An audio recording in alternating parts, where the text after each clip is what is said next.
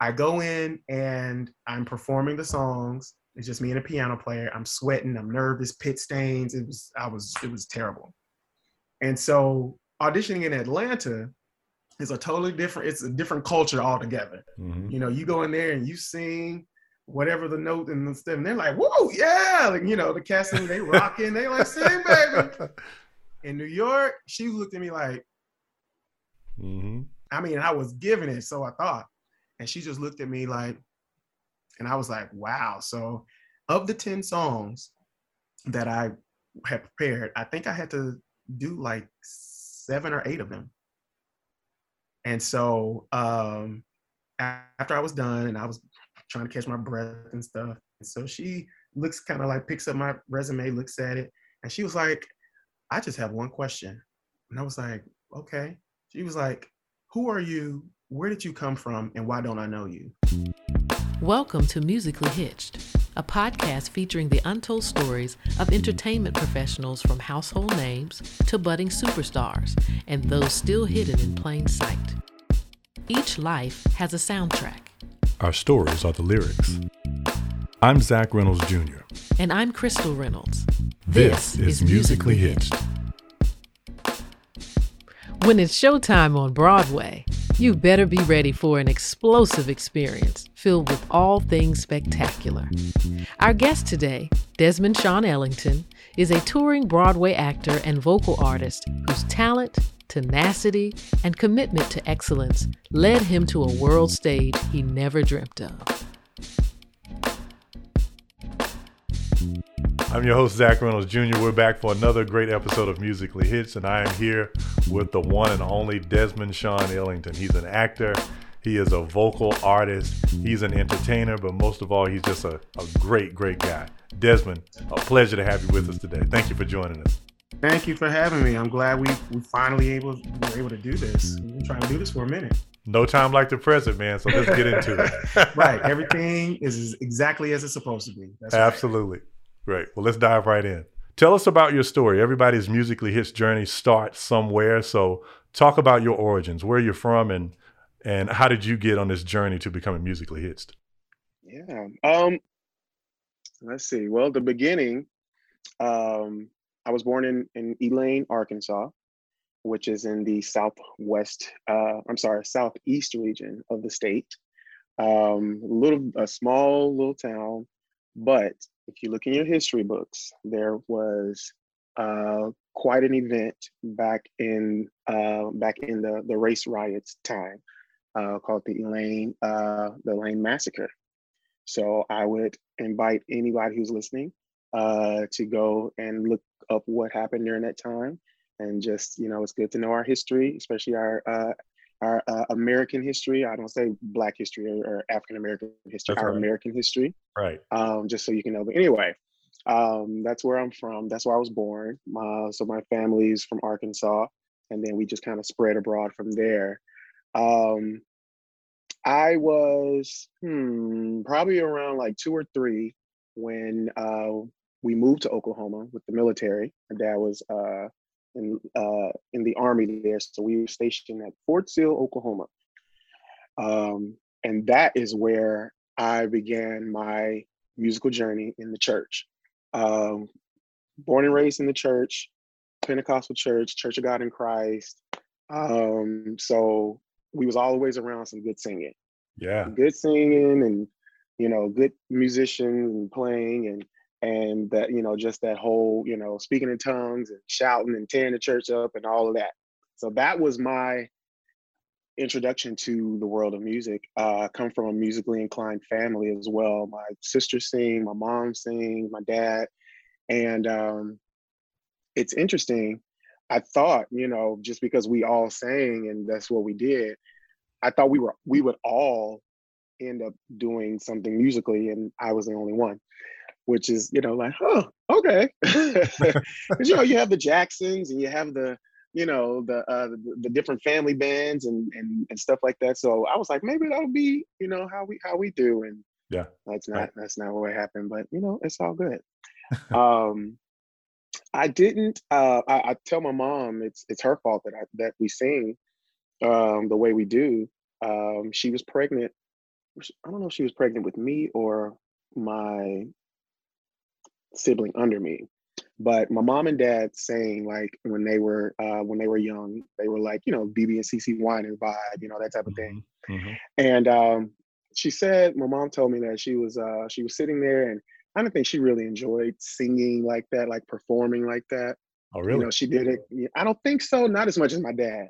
Okay. And so, but he sang, and so she sang with him, and they would do their duets. And so she said one day she prayed she was like, My children are gonna sing for me and I'm not gonna have to sing anymore. and that's literally what happened. All three of us came out singing and wailing. Really? Um, yeah, yeah. And um, so that was yeah, that was my introduction to to music was in the church. No, no formal training, no, you know, vocal lessons classes. First of all, who's gonna afford who could afford that? You go up there and sing with the Sunshine Band. Then you get you grow up and you sing with the youth choir, and then you grow up some more and sing, you know. Right. And right. um, and that's that's just what it was. And so I I knew early on that I liked the response of the audience uh, or or the congregation, I should say. Um, I liked. I'm like, okay, I can I can actually sing. Like, it's this is like really a thing. And uh, so I was like, well, I'm going to be a singer when I grow up because that's what makes sense. So when you when you what was that moment like for you? Because some people some people remember, some people's parents take them back to like when they were like two and three, and they say, no, you were singing when you were like one, two. And yeah, I get that was, now as a parent, but when when was the moment where you recognized, like you said, how old were you when you recognized I can sing? Okay, funny story. Um, I was in the second grade, and um, our music teacher, God rest her soul, Miss Green, um, I think she was like one of the few Black um, people on staff at the school that I was uh, attending, my elementary school, and uh, so she was she was like the the minister of music at like a, a, local Baptist church in town, and she was the music teacher, you know, at our school.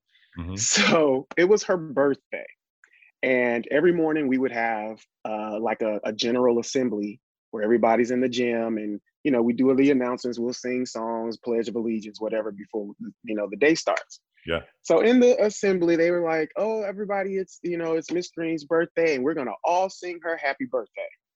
so we did, we, at the whole school sang her happy birthday. She's an older lady, like, you know, older, uh, you know, black auntie, just, you know, everybody yeah. has a Miss Green in their life at some point. so we sing happy birthday all the way, oh, woo, happy birthday, happy birthday to you, yay. And so she came to the mic. She didn't say, oh, thank you. She, she said, Desmond, come here. and depending on that come here, we don't we don't know if you're in trouble or not at this point, right? Well, I knew I hadn't done anything, so I knew I wasn't in trouble. But I was just like, why is she calling me up here? and she said, I want I want Desmond to sing me happy birthday. Oh wow. So she called you out. So yeah. She's like, I want Desmond to I want Desmond, I want you to sing happy birthday. Uh and so, you know, of course everybody's kind of like, uh, okay. So I walk up there and I'm kind of walking gingerly. I'm in, you know, second grade at this, at this time. And so I'm just like, okay, you know, I start singing, you know, kind of hesitantly or whatever. She said, Mm-mm, sing it how I know you can sing it. Mm. I was mm. like, oh, wow, wow, okay. And I said, oh, you know, like I went in.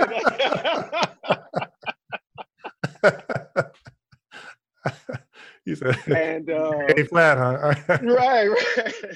Oh. I said, I got permission to go off. Oh, okay, okay. Right. I was trying to be cool, but that was the first time where I was like, huh, somebody singled me out for, you know, the gift that I have. And, and it just kind of, you know, went on from there. But yeah, that was a very, uh, even to this day, I'm like, I cannot believe that happened to me.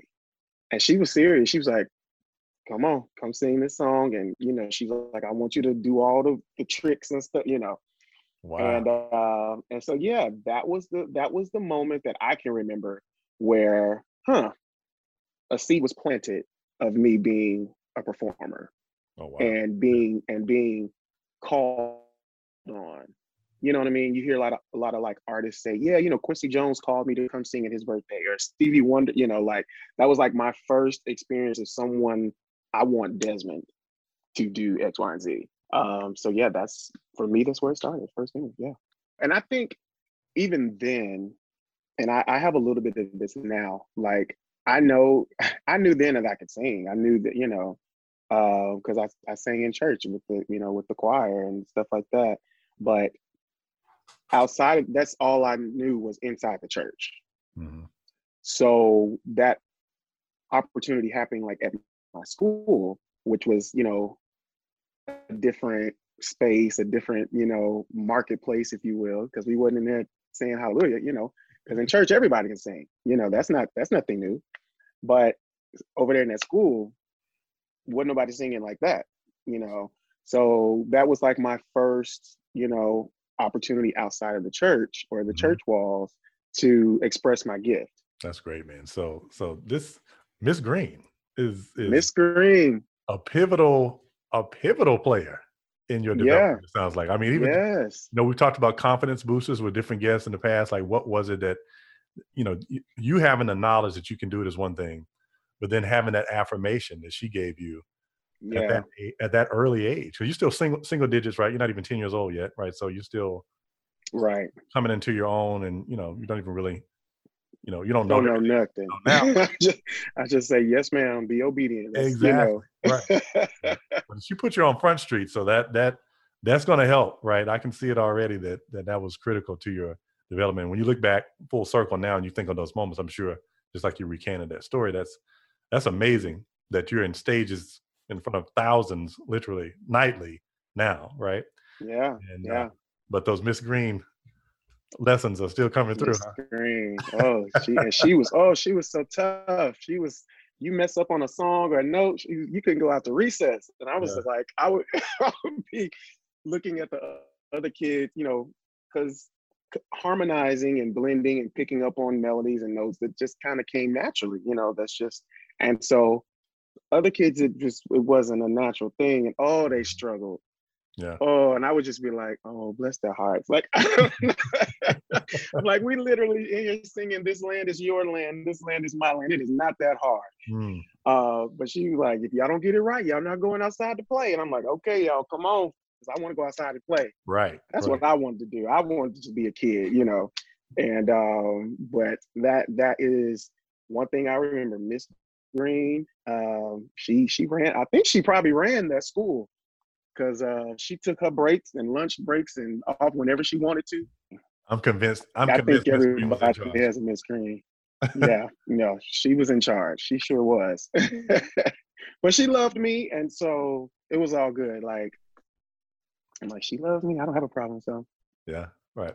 So was there formal training along the way? Was it just Miss Green, or who else played a role uh, as as a youth adolescent in your musical development? Um, I would say as I got older, definitely my dad was um, an uh, integral part of my development.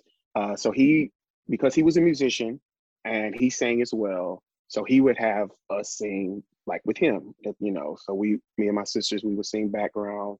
Um, that's where we learned, you know, harmonies and you take the top part, I take the, you know, that that type of thing. Come on up. I want my children to come up and sing with me, and and we come up there. You know, I'm 12, and my you know my other sisters are like you know six and you know three, and we all got our microphone, and we all you know doing that. And uh, I think my dad saw something in me um, that was like, hmm, okay, let's let's see where we can let's see where we can take this. And I think, I mean, again, it's one of those things where it's like, I just want to be a kid.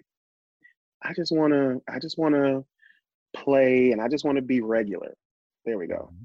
I just want to be regular. God, I'm so glad that's not my my thought now. Right. Uh, but you know, being 12 and and you have this gift, this amazing gift, you know, and you have the other 12 year olds kind of like looking you upside your head. Well, why you get to, yeah. why you get to, you know, I'm like, I didn't ask for this, you know, I, mm. I would love just to be able to play with y'all. And, and so like my dad was very like, when we're at church, you're going to sit up here on the front row you aren't going to be playing and running around the church or outside and all of that.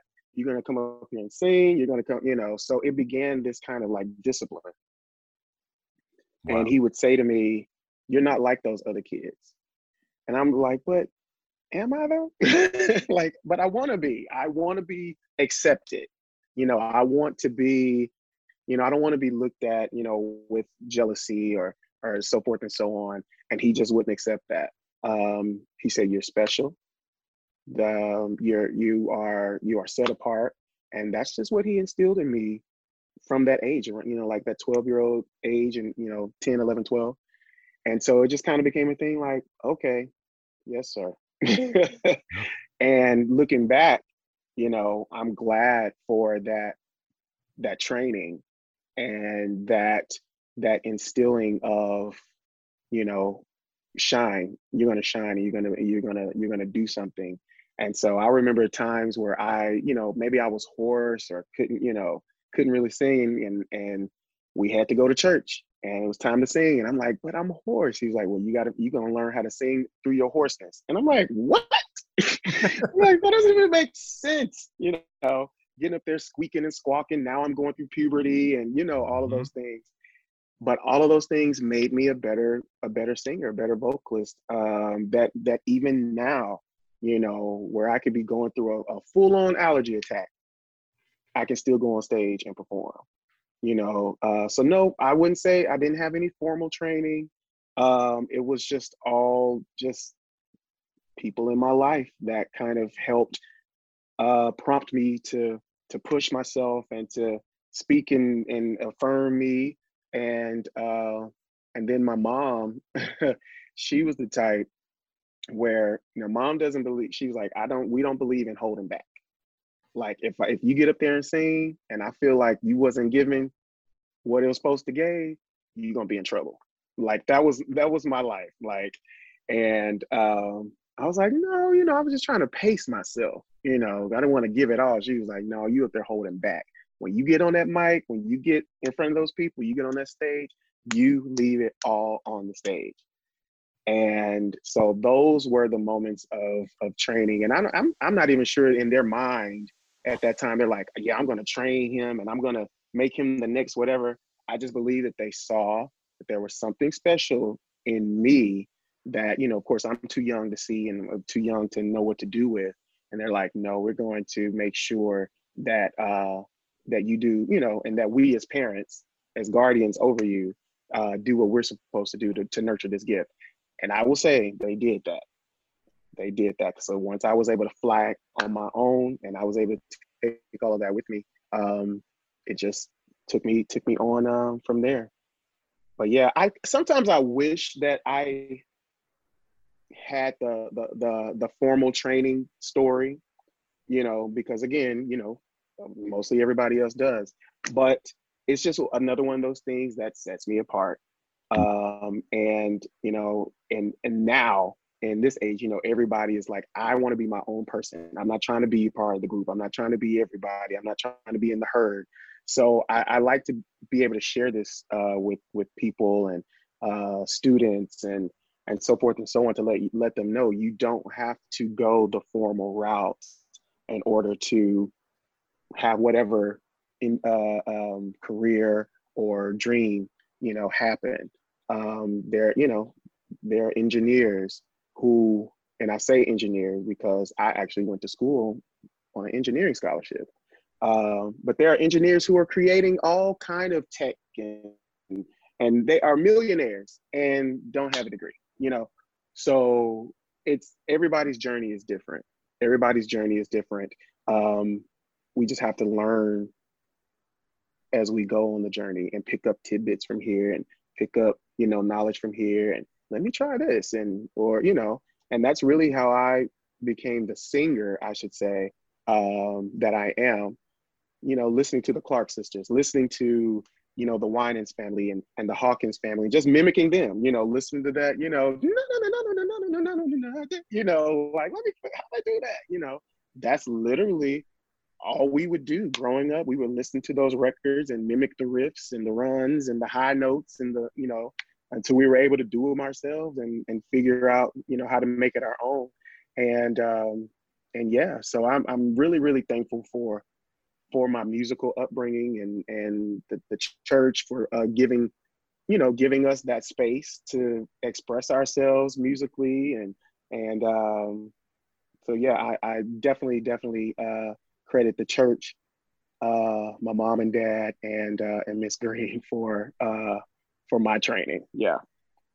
Awesome man. It's, it's, it's it was critical um like you said now the without training and without having that you know push right because musical training is one thing but we've talked about before about um, specifically that church has given a lot of vocalists and musicians an incredible opportunity to to know how to improv or to mm-hmm.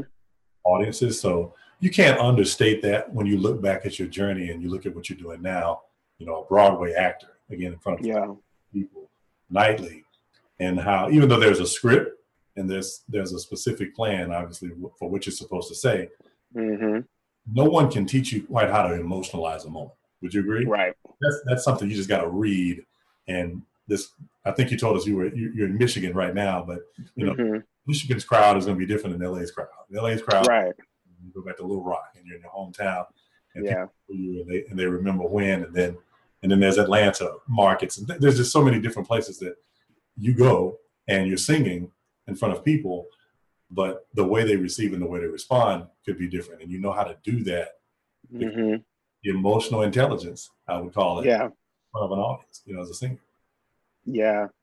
No, and it's again, like I said, uh, I, I'm proud of the journey that I've that I've been on that have that has led me to this point. And um, yeah, it is good because especially, you know, and you know, like Broadway and and music it, it's changed it's changed so much over the you know the last you know 10 years 20 years where before you know it was strictly what's on the page you know uh you know hello dolly you know and so as broadway has now become more contemporary and now we have like you know rent and you know hamilton and the lion king stuff that isn't really like straight up and down what's on you know now we have soul and we have the you know we have the temptations on broadway. We have motown on broadway. And so all that stuff that's you can't write that. You can't you know?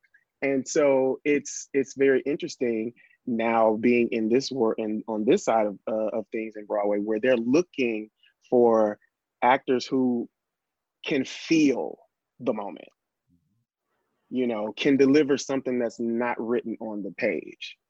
And and so it's such a good time for us um um and when i say us i mean like you know musicians and and and, and singers you know maybe from the church background or whatnot uh because they're looking for us. They're they're looking for people who can emote. And emote, act, sing. You know, I'm like, we did all that in church, and you know, we our Christmas plays and Easter speeches, and I'm like, yeah, this is this is what we've done. You know, we've always done. And you want to pay me for this? Sign me up. Um, but it, yeah, and it's like I know, and I'm like, oh my goodness, I know so many people who, given the chance, would absolutely kill up here. Right. You know, um, but uh, again, it's just being open to the journey because I did not see myself here. I mean, not in this space. You know, um, all I knew because again, I grew up in the church, so I knew about singing, I knew about recording artists, I knew, you know, I knew that world. So I'm like, okay, I guess I'll be, you know, a, a famous singer and go on tour, you know, blah blah blah. And when that didn't it didn't come out like that. You know, I could have been like, well, unless it's that, I'm not doing nothing. And I would, we, you and I wouldn't be talking on this interview right now, you know? Um, but I was open to the plan uh, for my life um, that led me to this point. And now I'm touring and I'm performing in front of a thousand people every night. So it's this, it's the same language, the same verbiage, but it's just, you know what I mean? It's a little different. Uh, and it's just and it's beyond anything that I could have you know imagined at the time. uh, which is why, like, you know, I heard Oprah say, God definitely can dream a bigger dream for you than you can for yourself. And um, and even now, I I'm still considered a new actor.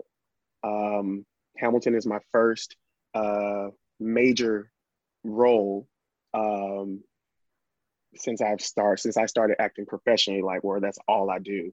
Um, and so I'm learning. I'm I use this time. I've been I've been with Hamilton for going on five years now, and uh, yeah, yeah. So Hamilton this this time for me has been uh, almost like a, a graduate program, if you will.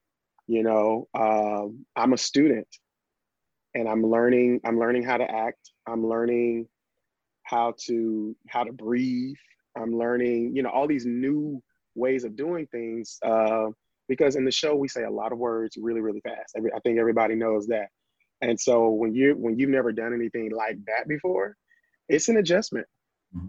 It's an adjustment, uh, and I'm like, woo, okay. I think the fa- I'm like say the fastest I've ever talked. I can now we speak in tongues. Now we be talking fast, but uh. but we're rapping and dancing and running and doing all of that. And so, you know, I had to learn like, okay, this is a different type of, this is a different uh, ball game, you know? Uh, but I know I'm able to do it because the opportunity came to me. So, uh, so yeah. How important is it to be able to adapt? Like as a, as an entertainment professional, mm-hmm. you're in a lot of environments. Um, you know, you got to start in the church, we're not going to skip over your background singing career. We got to go. We got to go back. Mm.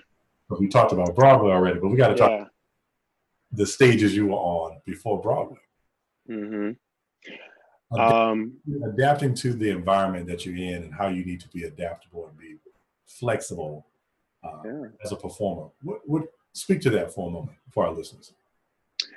I mean, I, I think adapting is as important to should be as important to you as you want it to be you know? Um, some people are happy where they are you know? Um, doing you know like i'm here my bills are paid um, i have a little bit to whatever so i'm fine. And 20 30 years later they're still fine you know? Um, but as history has shown even in the world, in the earth, if you don't evolve, you you you risk extinction. Mm-hmm. Um, you know, if a tree doesn't, you know, isn't able to adapt to the cold weather, is going to die. Or if if an animal, you know, is in a certain space and is and you know, evolution takes time. You know, uh, but you, I think, in order to be the greatest part of you and the, the greatest, uh, what you, uh, or I should say, what you were meant to be, you know, the greatest part of that, what you're meant to be, you, uh, you definitely have to adapt. Um, and that doesn't mean you have to change who you are. No, you're bringing who you are to, to the, to the situation, to the environment. And the environment is adapting to you as well. Mm-hmm. And um, so that is very important. You know, it, it can't always be, well, back at home in, you know, such and such Mississippi, this is how we do it. Well, you're not in Mississippi anymore. or Arkansas or, or, you know, whatever. This is what we do here. Um, and if you want to, you know, if you want to make it, you got to like, okay, well, how are y'all doing this? Because I only thought you it's, it's done this way you know you have to ask questions. You have to you know uh be open. And, I'm, and you're going to hear me say be open for the rest of this interview because it's just it's just true. Are you ready to take your entertainment career to the next level? Contact us today at info at morey-entertainment.com to schedule your personal consultation or music business coaching session. When i uh, when i left home like way back in the 2000s and uh, went to Atlanta, um, I was I was already singing like background. Uh, at that time, it wasn't really like on the level that it, it would eventually get to. Uh, but I knew I enjoyed it. I enjoyed because I sang with my family. I sang, you know, we did that, so that was that was nothing new for me. And I'm like, and you're gonna pay me to do it? Sign me up. and um and, and and I do talk about money and stuff like that and you know I don't I don't want people thinking that oh he's just so passionate and he's just about his craft and I'm also about my business. So be be not dismayed when you hear me talk about money and getting paid and enjoying it because you know I have to support myself and I have you know bills to pay as well. Well that's but, what, uh, what, a, what this is about. We want to make sure that our listeners understand you know there are some people that do this you know on a level of, of amateurism, and that's okay mm-hmm. because you can be you can be musically hitched and not make a living from music. You can you can yeah. love music, you can love entertainment, and and do it for the just for the art that it is. Mm-hmm. A specific community that is doing this for a living, and one of the whole goals of this platform in general is to make sure that people understand exactly how people went from singing in church singing choir, being in chorus in high school, being in, yeah. college, and they have literally built a career out of music. And you cannot have a career without getting a paycheck. Come on. Right. So it's very important to do not apologize as a permission. Uh, you tell the entire story because that's what a lot of listeners want to know. Some people yeah. are listening to us right now and they they're hoping that I'm going to ask you, how much do you get paid? On Broadway? Mm-hmm. Mm-hmm. Answer that question directly. But it helps people, I think, to aspire to if you if you even reveal a range, said this is what you could expect without revealing your own pay. You may just say, if you make it to where I'm at, this mm-hmm. is because what let's say let's say a simple question. Can you survive and pay your bills as an adult being on Broadway? Yes. Easily, right? Yes, easily. Have yeah. A, um, some of your castmates have a wife, a husband, kids. Yeah. Houses, mortgages, exactly. Uh, cars, all yeah, all of that. And most of them live in New York. And so you all know oh, living wow. in New York is a whole different situation than living in Atlanta or, you know, somewhere else. Right. Um, so yeah, no, no, there's but in any again, in any industry, um, as you continue to climb, there's of course there's going to be more resources and, and, and funds and stuff like that. But yeah, no, I I will be 40 next year. And I just got to the place now where of course I'm I'm making more money doing what I do than I ever have in my whole life. And I've done some things. Um, um, and so, you know, I'm very I'm very comfortable Thank, thank you, Lord. Uh, but it took a while to get here, mm-hmm. and I think again, that's like you said, that's the message. You know, the getting there. You know, everybody sees like you know, people are famous, people are rich, people are this or whatever. Uh, but that journey of getting there, and Thankfully, I haven't had to live in a car. like I, I have that story, right? But people have that story, you know um thank you. Thank, I'm, I'm so thankful that wasn't that wasn't my uh that wasn't my plight. Well I, I, think you i think you hit a major it was a major moment. So like i said listeners want what's real and we want to be real on Musically Hitched you know because it's it's one thing to love music it's another thing to understand. It's one of the hardest things to do is to make yeah. because you know covid you know out of the picture. It was hard before covid yeah. for music as, as uh-huh if you wanted to be comfortable, right? And so, yeah. uh, one of my other pet peeves is the term starving artist. I get it, I understand mm. what it means, but artists don't have to starve.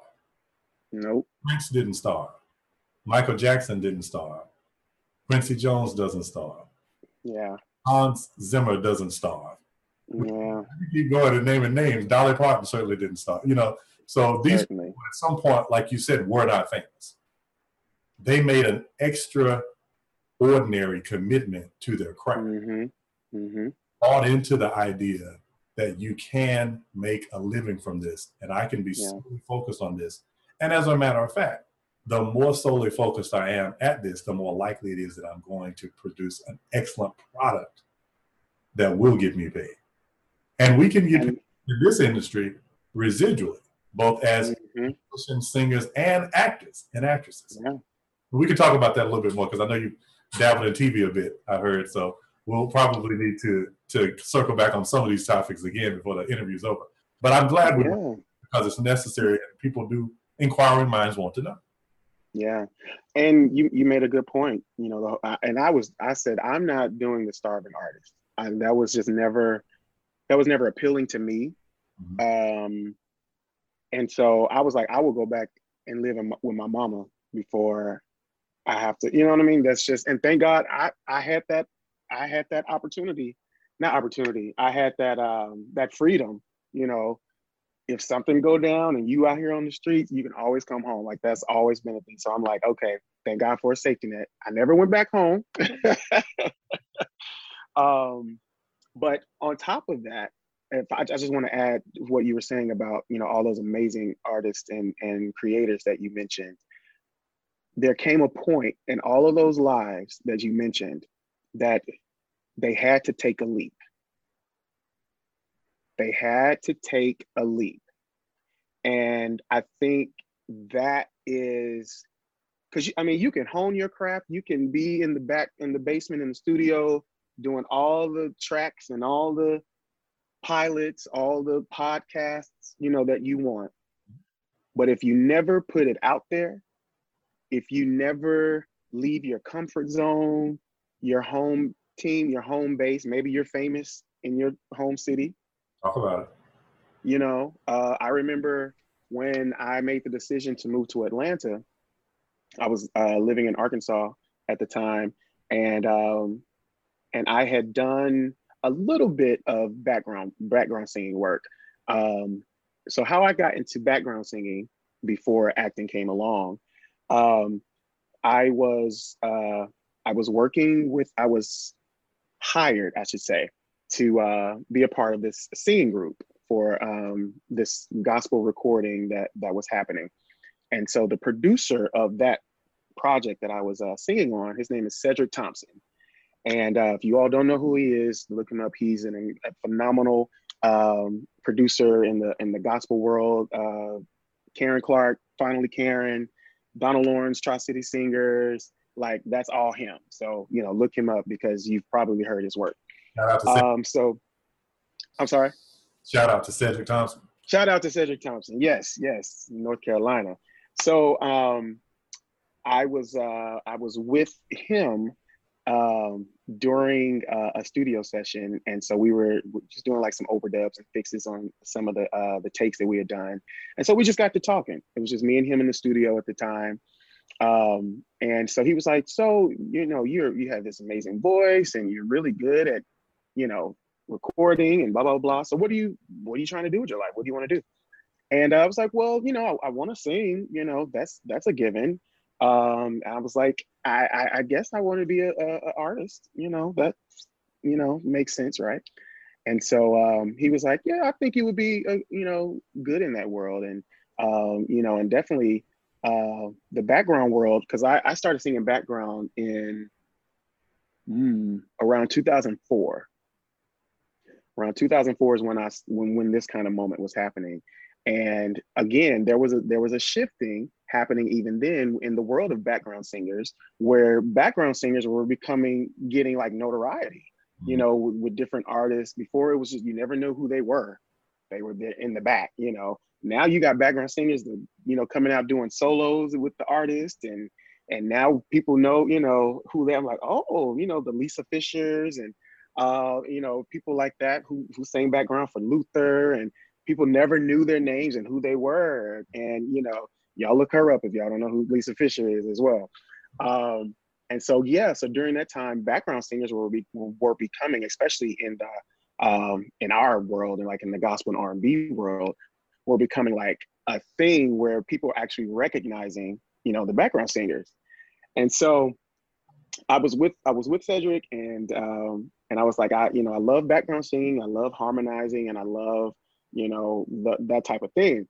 and so um, he was like, "Wow, that's great." And so um, he said, "Man, I wish." He said, "If I had met you, what what did he say? If I had met you like a month earlier, I would have had you on this project that I'm working on now." And I was like, "Oh, really? Oh, wow! You know, I'm young, young twenty something year old, and just him saying that was like, oh, you know, I can't believe that you. Okay, that's wow. Thank you for that."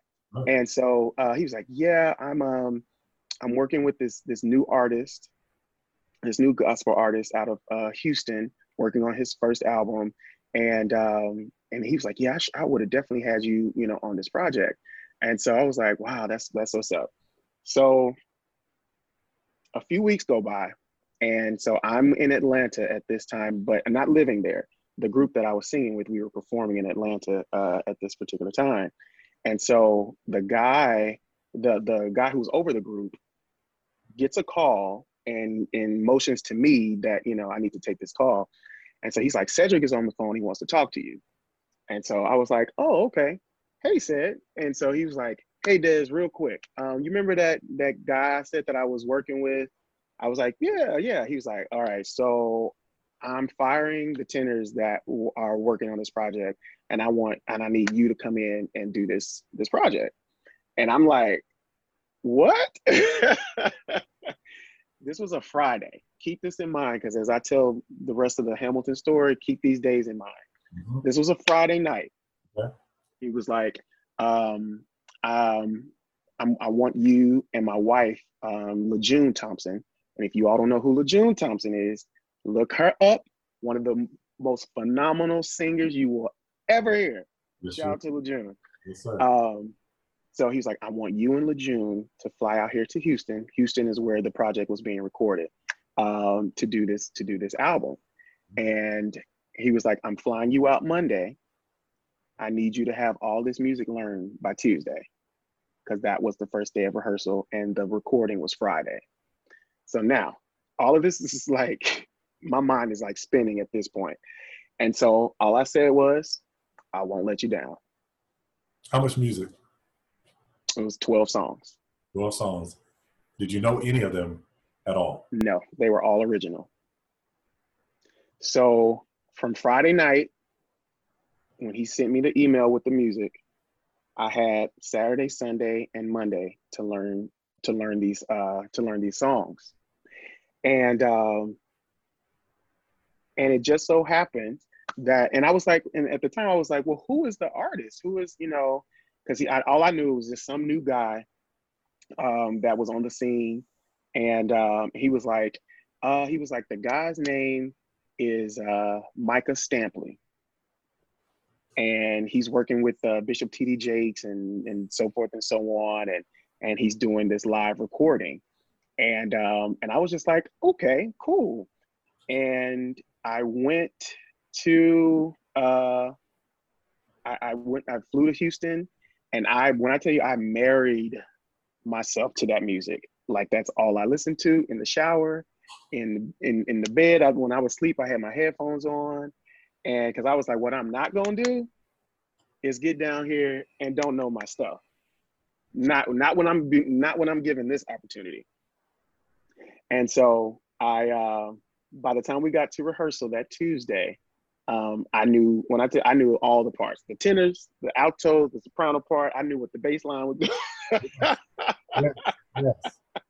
I was not going to mess up this opportunity. So much so, uh, I remember that that first night um, that we were in rehearsal and we was running through all the songs, and uh, and Micah looks at me like we, you know, okay, song is over, we're taking a break. He looks at me, he's like, how long how how long have you had this material?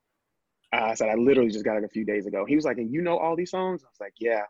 And uh, he was like, wow, that's impressive. And I and I saw said uh, over on the keyboard just kind of give a little like you know smile of approval, like I picked a good one.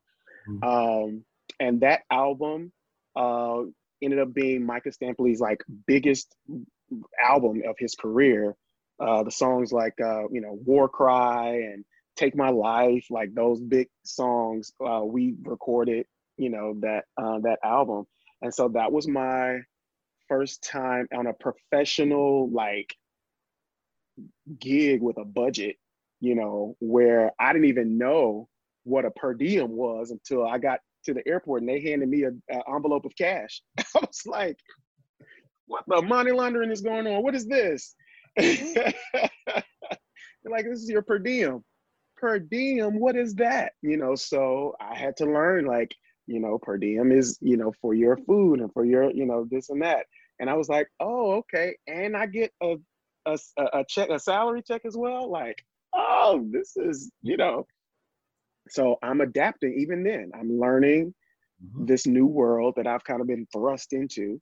Uh, and I'm, you know, we're just going, we're chill. We ain't, we're not stressing or whatnot. And that was my first professional background gig. And I was still living at Arkansas, but I was just traveling to where like Ced was, traveling to Houston.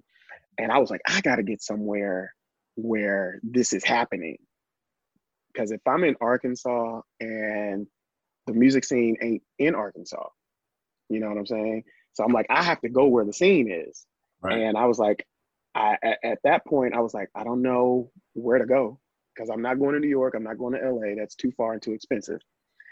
It's like the closest music cities to me right now are Nashville and Atlanta. And so I was like, okay, God, where am I supposed to go? And I I promise you, I, I felt the spirit say, Where do you want to go? And I was like, but wait, you, you're supposed to lead and guide me, you know? you're supposed to instruct me in the way I'm supposed to go. And it, it was like the spirit was just, where do you want to go? Because you're going to be blessed in the city and in the field. You know what I'm saying? So blessed when you come and when you go. So where do you want to go? And so I literally, what made me make Atlanta the decision where I'm going because I was like, I don't want to go where I don't know absolutely anybody. I knew no one in Nashville. I knew two people in Atlanta, two of my college buddies that I met when I was in school. And so I never told anybody. I never like spoke it out loud. I said, okay. In my mind, I was like, I'm going to go to Atlanta.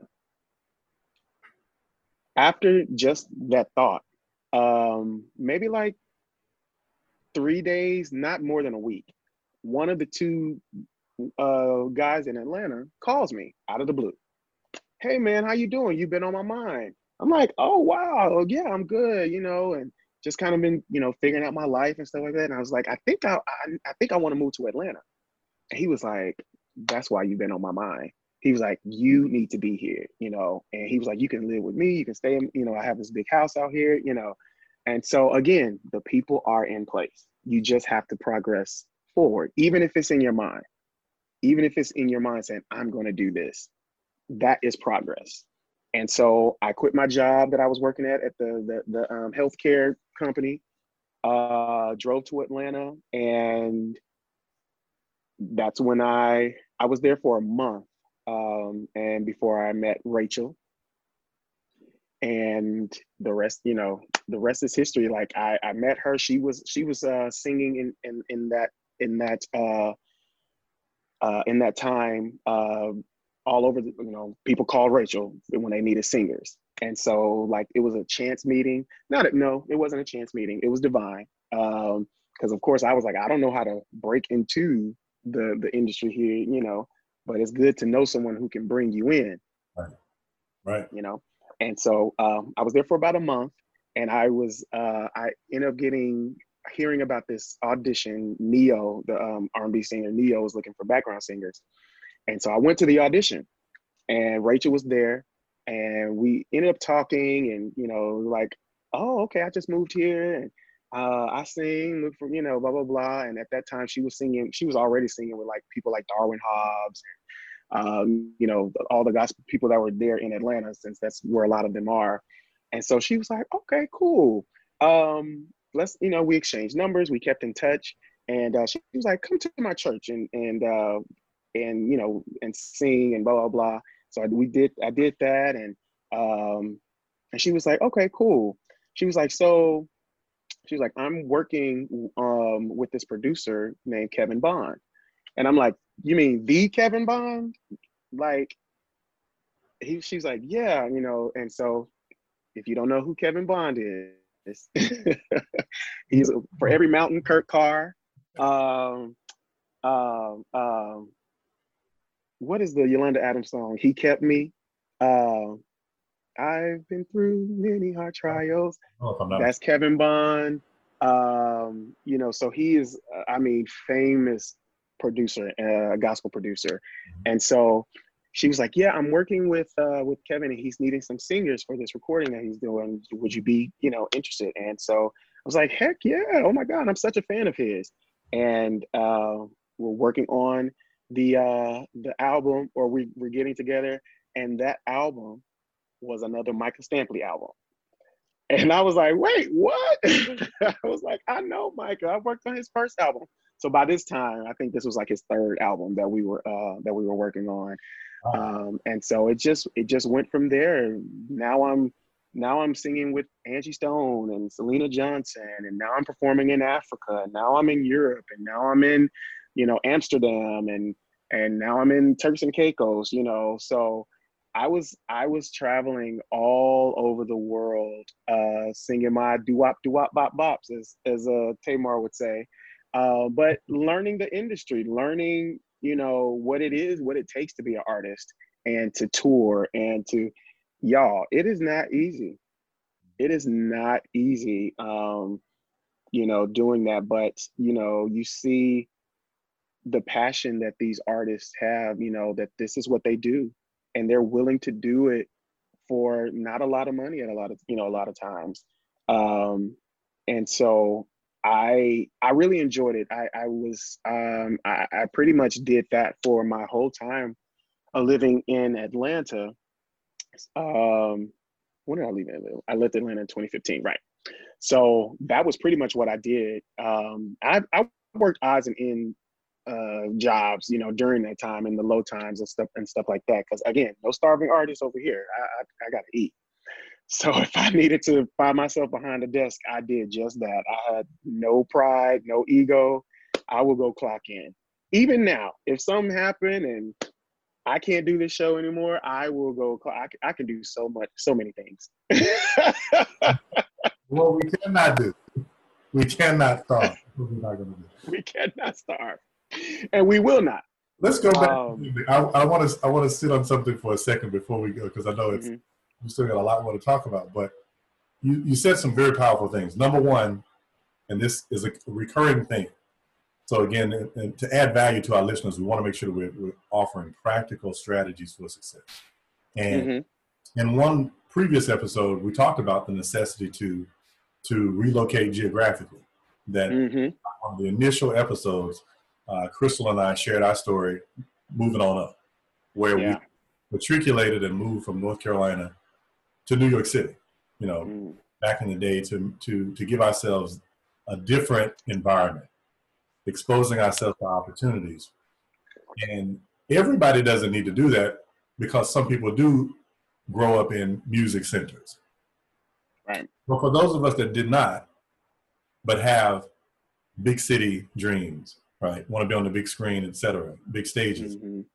You physically may have to move we we live in a digital world, so you can mm-hmm. now in New York without being in New York. Zoom yeah. opened up the floodgates for. We're doing a podcast interview via Zoom right now, right? People right. can be in different places. You know, I'm in Georgia, Atlanta. You're in Michigan. We don't have to be in the same place to be exposed anymore.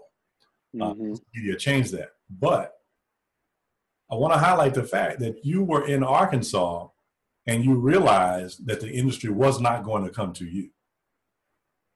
Right? So you packed up your bags on your own, and then you had a confirmation of sorts by a college buddy.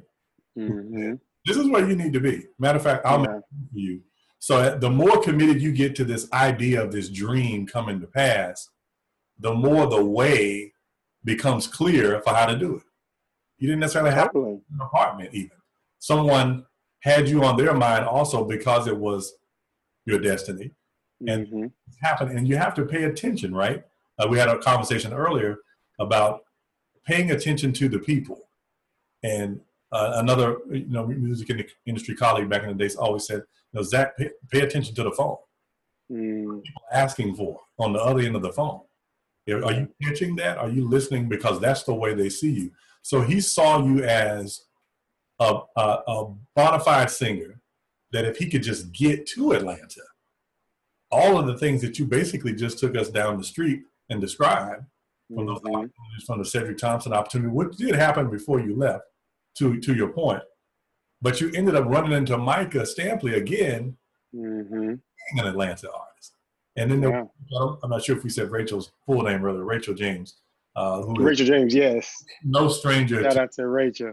Anywhere, but just to make sure our listeners know another person to Google, right? Yes, uh, another person to look her up. Yes, she's right. she's that girl. These are people that you're meeting at auditions. They're locally based, and now you're locally based. Mm-hmm. You know, you've always been there, but now you're plugged in. You're getting into the into into the community, and the the wheels are turning now. Mm-hmm. And now I don't have to audition anymore. I just get the call. Can you do it? Exactly, and that's what changes things because one minute you you're the outside guy who's from the out of towner, and mm-hmm. weeks later you you sung at a few churches and went out to a few dinners and had a few drinks, whatever, and now people know yeah. it's, it's Dez, right? And they're yeah. because you're now 20 minutes away instead of six hours away. Yeah, there's a lot of value in that that changes your trajectory as a as an entertainment professional. So, uh, for those that are thinking about, if you need a push, uh, you need to jump that leap of faith. This yeah. confirmation that it's time to do it. Yeah, it and it's so interesting where um and you're right you know we are in the digital world now even even me like I, most of my auditions especially you know during COVID, uh, post COVID, have been uh, uh, self tapes. Uh, a self tape is where you literally re- film yourself on on a tape on your phone or whatever and send in an audition, you know, versus in person auditions. Um, but there is something about, and I'm going I'm going back to what you're saying as far as yeah, you know, maybe you don't have to have to move to Atlanta, move to LA, move to New York or whatnot.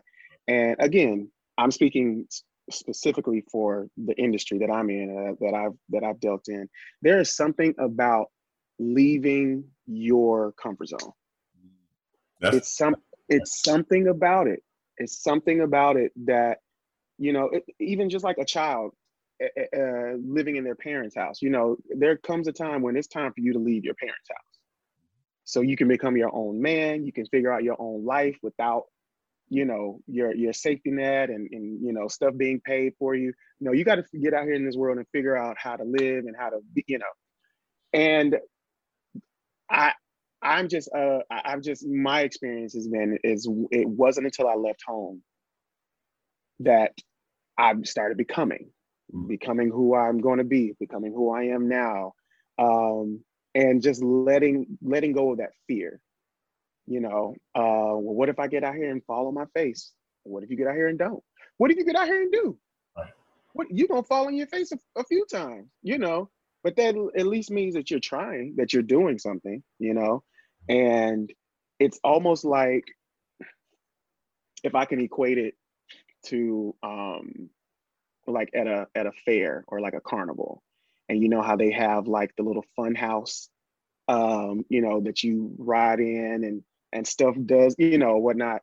Um, that fun house, you know, all those like whimsical decorations and the animatronics and all of those great things have already been built. They've already been programmed. They've already been designed to wow you. But you will never see it if you don't go in and get on that ride. Like literally, it's designed to, as soon as that car gets to this certain point, something pops out and says, make you say, wow, or ooh, but you'll never get that wow and ooh if you never get in the cart mm-hmm. and start the journey. And when you get, and it's like when you make that leap and you you you know you do whatever that leap means for you, and you see stuff start like fall into place and click, you're like, man, I should have did this 10 years ago. Like, you know, what was I waiting on? You know. Uh, but thank God, you know, he re- he will redeem the time and all the time that you think you lost or you think you may have missed out on, listen, that stuff gonna come in in, in triplicate. and you're gonna be like, whoa, wait, yeah. hold on. This is this is a lot, you know? Um, and that's that's really been my my story. Um, where I'm like, you know, I'm I'm not old by no stretch of the uh, of the means, but you know, in this industry where you know most people are you know teenagers and 19 and you know young, getting started really young, and you have people who you know don't have their first whatever until 40, 45, you know, so forth and so on. So don't ever let age, your age, make you don't even think about that because it don't matter. Right. And I'm I mean it don't matter. Yeah. It doesn't. Um, it's what you decide you want to do. Is what you decide that you're open to. And and going back to what we were talking about earlier about just being kind and being genuine. You know, if I was a jerk in college, do you think that guy would have called me and said, come, you know what I mean? So everything that we do, it matters. Right it may not matter in that moment, you know, but down the line, you know, it's something's going to come up, you know, and so it, like I said, that's the, I think that's the overall thing is is learn how to be kind, be genuine, be you know, be yourself, be you know, be confident, but be nice because people remember that. People remember that. Producers remember that. Casting directors remember that. Uh, MDs remember that. Um, I remember a producer told me he, that he would rather hire someone who is less talented but knows he's going to be there and be dependable than the best musician in the world but he always got an attitude and always late right. you know so I, I took that you know into to heart you know and i mean i'm going to still work at being the best i'm not just going to stop and be like okay i'm good where i am no i'm going to still work at my craft still going to hone my craft and be better but i'm going to be on time and by on time, I mean early, you know, because that matters. People see that. People see that. There was a time when I was living in Atlanta um, that the Mo'Nique, Mo'Nique, uh, the comedian actor Mo'Nique had a talk show and um, that was filmed in, in, in Atlanta. And I was one of the house singers for the second season. And so so I'm, you know, I'm up there performing with whoever comes through, Charlie Wilson, Jody Watley, um, oh my God. So Chuck Brown when he, you know, when he was still alive. Um, and so now we're, you know, we're not in the church, you know, we're out of that, you know, that segment. We're uh, so now we're into television production. So now this is a different, this is a different environment, a different layer, right? You know, so we have call times. We have, you know, uh, looks and first looks and wardrobe and all of that. This so again, we're in a different environment. And I'm like, okay, now I'm about to be on TV. If I want to thrive and if I want to like, okay, so what do we got to do now? And so I remember the uh, stage manager, she came to me one uh, one day and she was like, you know, I just want to let you know that whenever we see your name on the list of the people that are that are coming, we all get so excited. And I'm like, really? I'm but I'm just the background singer. And she was like, she was like, no, she was like, yeah, you, yeah, you, you are. She was like, but we know that when Desmond is here, we we don't ever have to look for him. He's always in his place. He has the right, you know, look on. He he knows his stuff, and because you know, the TV world is very stressful. You know, behind the scenes, running all of that and mm-hmm. everything, and and having people that you're like, okay, it's time. Where you at? Oh, I'm still, you know, I'm on my way. You know, uh, makes a difference and she didn't and, she didn't even say anything about my singing ability. Right, right. You know what I'm saying? Mm-hmm. That didn't matter. It was the fact that I was where I was supposed to be. Right. And again, that is what matters. And but it's and it's great to be good and talented and you know, but if you have that other stuff on top of that, people will remember you. So people four, will remember you. Four takeaways if we can put them, make it even simpler than we've already done. Be kind. Mm-hmm. Be available. Be on time. Mm-hmm. Be prepared. Be prepared. Yeah. Take you a long way in this business. Long way. Yeah. And we'll keep you working. We'll keep you working. And now, you know, everybody ain't gonna be a Will Smith and a Denzel Washington or whatever. But you have musicians and singers and actors who st- stay working. all the time. Stay booked, stay all the time, you know. So again, it just depends on what kind of life you want and where you see yourself and all of that. Um, I enjoy I enjoy working and doing the work that I do, but I also enjoy being able to go to Target and not be swarmed by people and you know stuff like that. Because i'm just so regular like you know and i say this just you know low key low you know regular guy. Now when i'm on stage you know you know we turn up.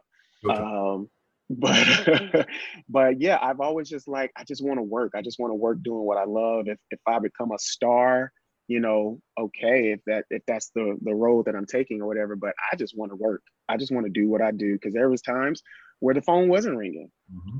You know, um, there were times where I, I was doing you know background gigs at different times and not getting paid, or the check wasn't there, or you know, uh, two weeks later and I still haven't gotten paid these $75 that you you know that I was supposed to get. You know what I'm saying?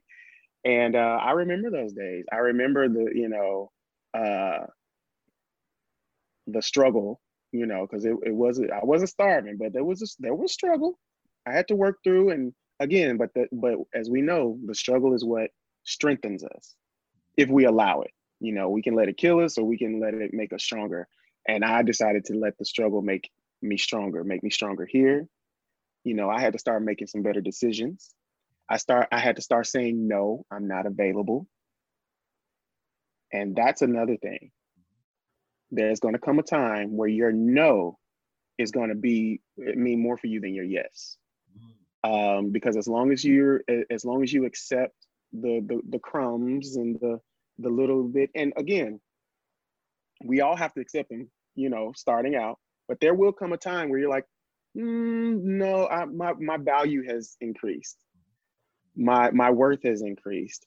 So i i'm not able to do this for that rate or for that you know for that amount of money.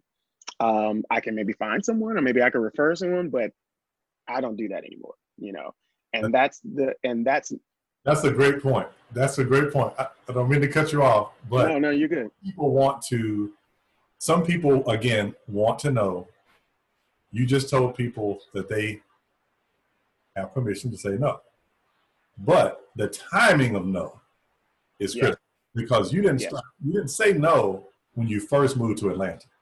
Right. First, I was everywhere. now is not the time to say no in Broadway. Right now, you need to be yes because you got to know that the yeses are going to build momentum, and right. you create, like you said, that reputation that that stage manager, mm-hmm. that producer in TV was talking about.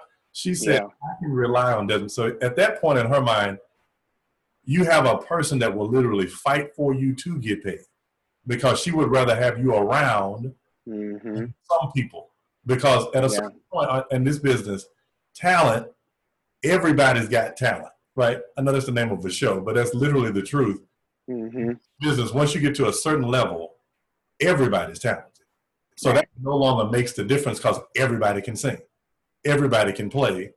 Everybody's been on a tour bus before, whatever, right? Right. Yeah. It becomes, do I want to be around you for the duration mm. the session? Do I want to be around you on the tour bus? Do I want you? Do you add any value to me outside of your talent? And when you yeah. when that answer is always yes, then I that's when I believe that the no's become more appropriate because now you have oh, yeah. people cannot live without. I think too many times musicians and singers, inspiring actors, that they they they're they're so quick to want to be able to say no. Well, now, yeah, but it's fear. It's no time, right? You got to build that. Yeah, you have to build that, and you have to know when that switch happens. When the and and I think that you got to know when you're there, and you got to be wise. And and during that time where like yeah at, at, first you know i'm saying yes to everything. I'm singing at funerals weddings mm-hmm. uh bar mitzvahs uh, uh i'm singing at the little juke joint with the you know whatever you know? Because right. i'm like i gotta you know get my name out here. You figure this thing out. And then once you start figuring it out and you're like okay do i want to just be a singer or do i want to be a businessman And so that is a mindset thing. So I'm like, if I'm, you know, okay, year one, year two, um, now, okay, I got some things on my resume. Some people know who I am now. So who is it helping me to do a gig for $75? It's not helping me. Right. You know, uh, it's it's not building, especially when I'm like, now I'm on TV making SAG money. Hey, that that that's uh SAG after. you say what? You say what now? A whole other podcast episode, by the way. Oh, right. Okay. yeah, that SAG money is like totally different. So I'm like, well, I'm making this. Um, and then two, and a lot of that time I was, like I said, I was working, like clocking in, you know, working a job. And so I'm like, well, I'm getting paid this sitting at my desk. I'm not about to like take off and come make even less than what I'm making at a desk that I don't even want to be at. That don't make no sense, you know. So that's when the business acumen, I believe, begins to to uh, to present itself. Right. And you're like, okay, do I just want to be a singer, someone they call, or do I want them to be like, okay, if you call Desmond, I'm letting you know. This is what people have told me. If you call Desmond, you need to have your business together. You need to have blah blah blah blah blah, and don't be, you know, right. um, because I put the work in. I put the work in, and when you are dependable, when you are uh, known for your integrity, then yes, you can you can confidently say no, I'm not available with no fear. Like if I say no, they won't call me again. Lies. Don't don't don't believe it. Right. Don't believe it. Your work will speak for itself. Your integrity, all of those things, your reputation goes before you. It enters the room even before you do. So there will come a time where you know you will just have to you know whatever and again whatever field you're in just have to grudge through it, you know, or whatnot. But there will come a time where you're able to, where you should be able to say no. And when you say that no, it, uh, it opens you up to that next opportunity to where you're like, yes, this is this is what I'm this is what I'm talking about. So, but yes, I remember those days, man. Wondering if my lights was gonna stay on or you know whatever because you know a, a, check didn't come through or you know i'm having to uh, find people like hey you said you know. But um and then one, one but once i started saying no things so many opportunities began to open up for me. Um yeah. Yeah. You are now on broadway. Mm-hmm. there may not be a space available that you occupy as a tenant but someone wants to know how do i become a background vocal artist. They think they need to be a background singer. Talk mm-hmm. about how to become a background vocal artist so that your phone will ring. Yeah. Um, well, be able to sing. but it's not even it's it's not even about that. Like I I know a lot I'm talking about background artists who have long resumes and to hear them sing like a solo or sing by themselves, it's just kind of like, oh, okay. But they know how to alter this, their sound. They know how to, and and that's what really makes a background singer an artist. If you know how to change and manipulate your sound to fit whatever artist or whatever space you're in. Um, I I can't I can't be on a a, a reggaeton stage and use the same voice or technique that I did when I was with the CCM artist. You know, different vibes, different sound. So you know, anytime that you're able to give the artist the support and the sound that they want, they will they will they will call you until till you say stop calling. um, and that's that's really a, a, a thing. Is being basically like a vocal chameleon. Um, knowing how to go from you know a, a, full sound like this to a breathy sound like this. And if you're able to do that without a whole lot of let's do it again whatever if you're able to like switch on and off depending on what they're asking for that is what makes or uh, I, I say um, defines a background artist. Mm-hmm. That you're able to change. Okay, we need we need it to be this way. We need it to sound like this. We want you know, uh, or or you like we want you to kind of lay back on it, lay you know uh, under the tempo. No, we need you to be on the tempo. We need you to be you know, and that is what makes a background artist. Everybody can sing. You know, give them a mic, sing. You know, but when it comes to blending, can you blend with other singers? Mm-hmm. You know, do you do you know how to invert the parts? Do you know what modulate means? Do you know that literally means you're about to sing in another key? You know, because if the music go up and you don't,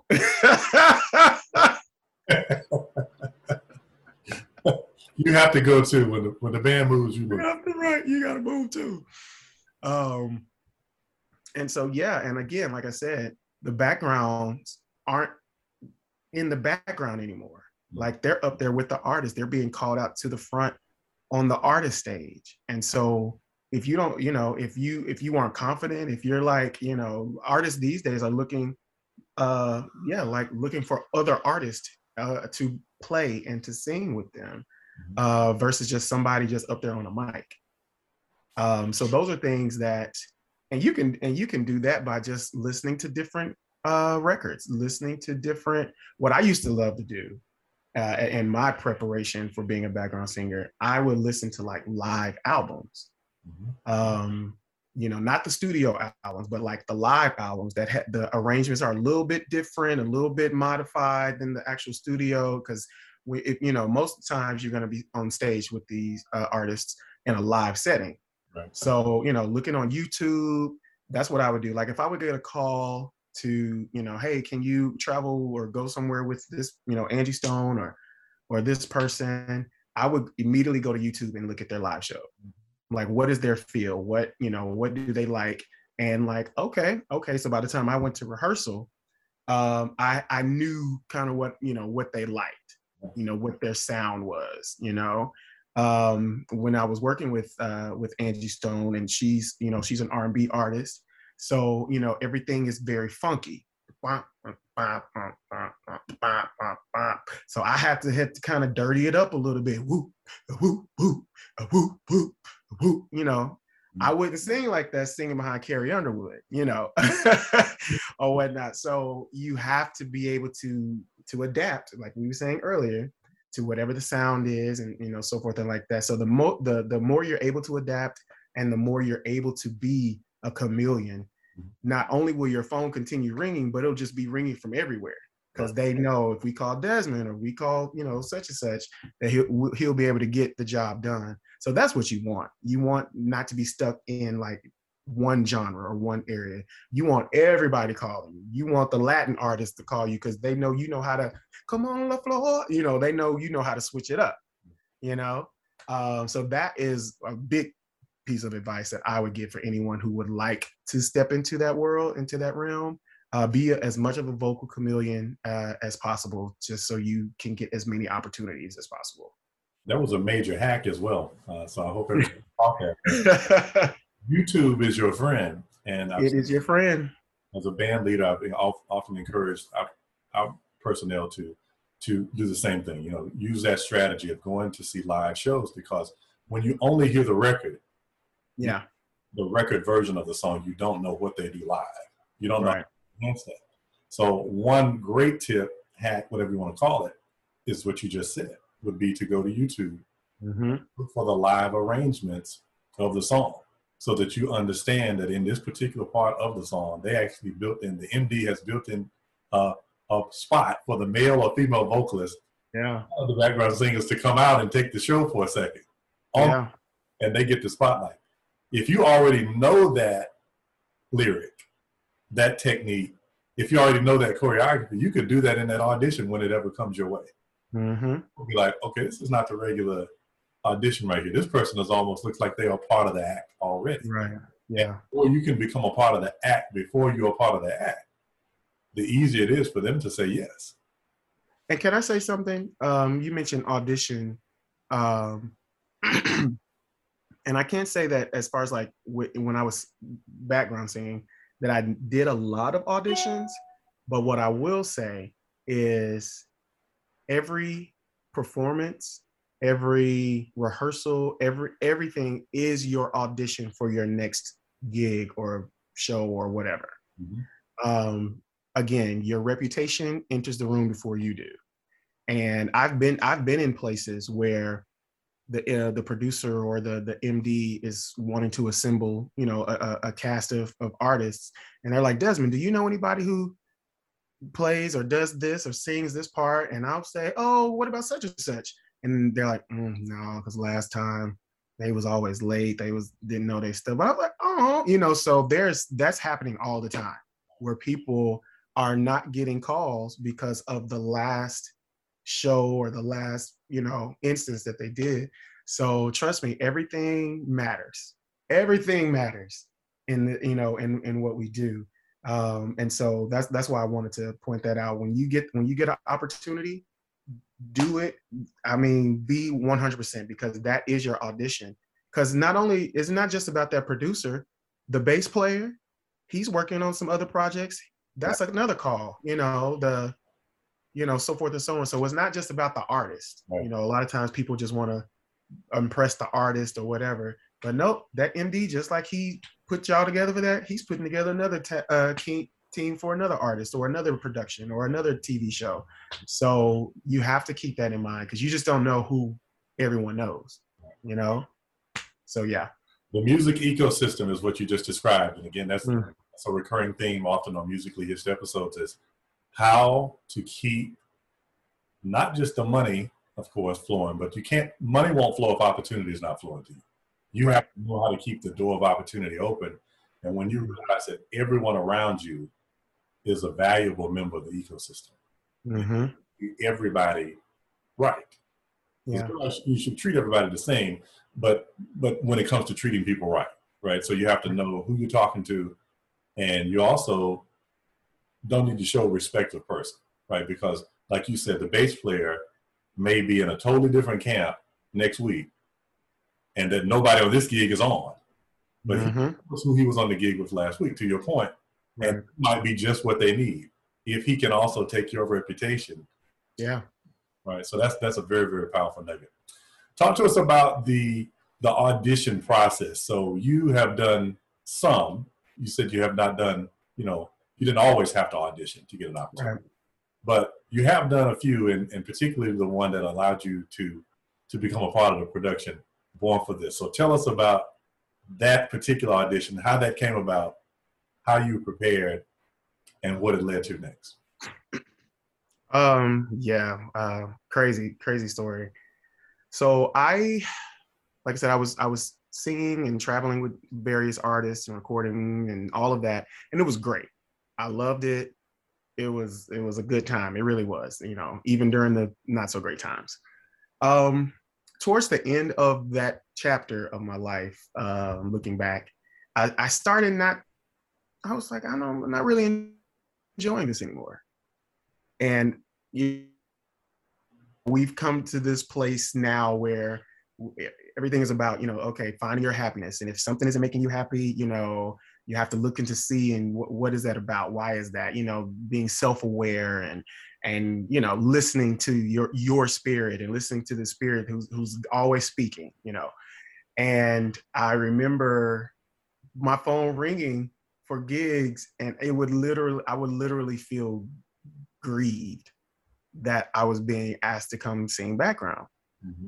And i was like i don't i don't know why you know because i you know i do well and they like me or whatever and um and i remember being on being on a on a uh, a project uh it was a live a live recording and i was mad the whole time I had it, and and anyone who knows me knows that I am the most just. I'm always smiling. I'm always, you know, and I just had an attitude the whole time. And I was just like, I don't want to be here. Mm. And I was uh I was talking to another one of the other singers um, that was um, in the cast as well, and uh, I was just like, I was like, I think this is my last. T- I think I'm. This is my last gig. Mm. And he was like, whatever. You're Desmond. You're a the Desmond. Like everybody calls you in Atlanta. I was like, I know, but I just don't feel. This is not. It's not. Uh, it's not giving me uh, what I what it once did. You know, it's not bringing me contentment. It's not bringing me happiness and fulfillment. And I'm at the point in my life. I'm like, if it's not bringing me happiness and fulfillment, I don't want, you know. Mm-hmm. And so I said, I think this is about to be my retirement. Because I mean, I have been, this is about, this is like 2015. I have been working since 2004. Um, and it was just, it was time for a, a, a flipping the page. Mm-hmm. I didn't know that at the time. Um, and so I was like, okay, people in Atlanta know me as the background singer. So I don't know what I'm going to do next, but as long as I'm here, that's what people are going to, you know, recognize me as. So I ended up, uh, I ended up going up to Nashville, and um, I was there. My, I have a family who lives there, so I was like, I just need to get out of Atlanta and just figure some stuff out. Went up to Nashville um, just to kind of get away, and it was really during like by myself time. I didn't even tell anybody I was leaving. Didn't do a goodbye party or anything like that. I just left. Mm. One thing about Desmond, he will pack a bag and, and go if he needs to.